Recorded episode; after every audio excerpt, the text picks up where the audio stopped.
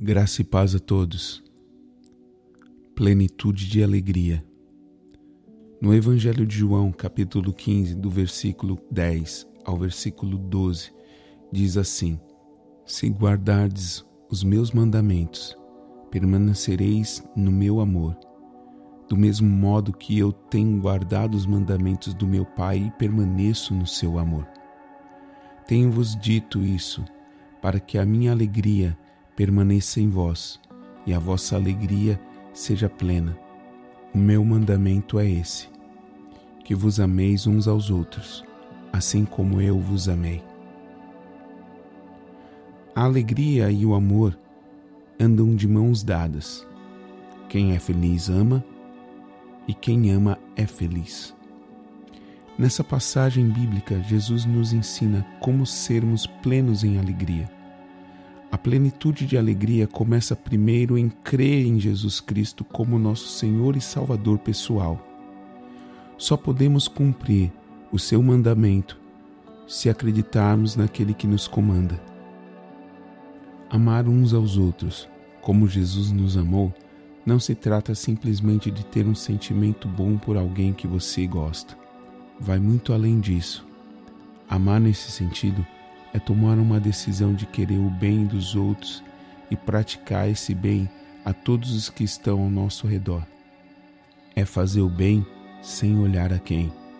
Entender que no peito dos outros bate um coração igual ao nosso. A dor dos outros doeria em nós da mesma forma.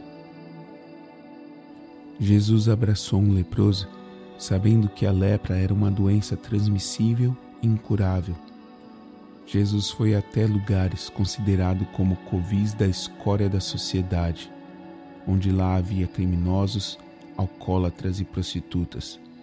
E lá ele demonstrou que se importava com as vidas deles. Ninguém é comparável a Jesus em nada, e em matéria de amor, ele é o nosso maior exemplo, porque ele amou os seus inimigos. Quando Jesus estava na cruz, sendo humilhado e torturado, ele teve compaixão dos torturadores e dos que o xingavam. Ele ainda pede para que Deus os perdoe, por não saberem que eles estavam maltratando o próprio Deus em carne. O primeiro ponto para podermos tentar cumprir o mandamento de Jesus é sermos humildes, reconhecendo que não somos melhores do que ninguém e olharmos para os outros sem pré-julgamentos, sem discriminação, tolerando as diferenças que existem entre nós, sejam elas de cunho comportamental, cultural, religioso ou político. Podemos até discordar uns dos outros, mas isso não nos torna melhor do que ninguém. Jesus não concordava com a prostituição, mas sabia que a prostituta era um ser humano e que ela precisava do amor de Deus da mesma forma que as outras mulheres precisavam. E que só assim a que se prostituía poderia deixar suas práticas pecaminosas. Da mesma forma, Jesus foi ao encontro dos corruptos, dos ladrões, dos adúlteros e etc. E muitos deixaram aquela vida dissoluta e seguiram a Jesus. Estenda a sua mão ao necessitado. Tenha um olhar de compaixão ao que está sofrendo.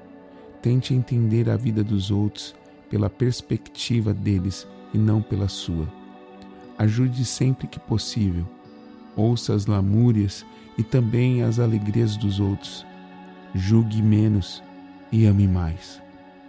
Trate todos com respeito e humildade. Fazendo assim, cremos que estaremos dando passos certos para cumprir o mandamento de Jesus e amar uns aos outros, e em consequência, nossa alegria será plena. Oremos.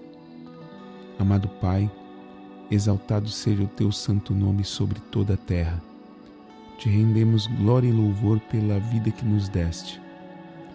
Perdoa-nos pela nossa altivez, por ignorar que existem pessoas como nós que necessita do teu amor e que estão vivendo longe de ti. Usa-nos para alcançá-los e demonstrar esse teu grande amor. Jesus, queremos fazer a tua vontade, amando uns aos outros como o Senhor nos amou. Por isso, capacita-nos, pois precisamos da Sua força para tal. Toca-nos e realiza em nós o teu querer, e assim te glorificamos. Em nome de nosso Senhor Jesus Cristo. Amém.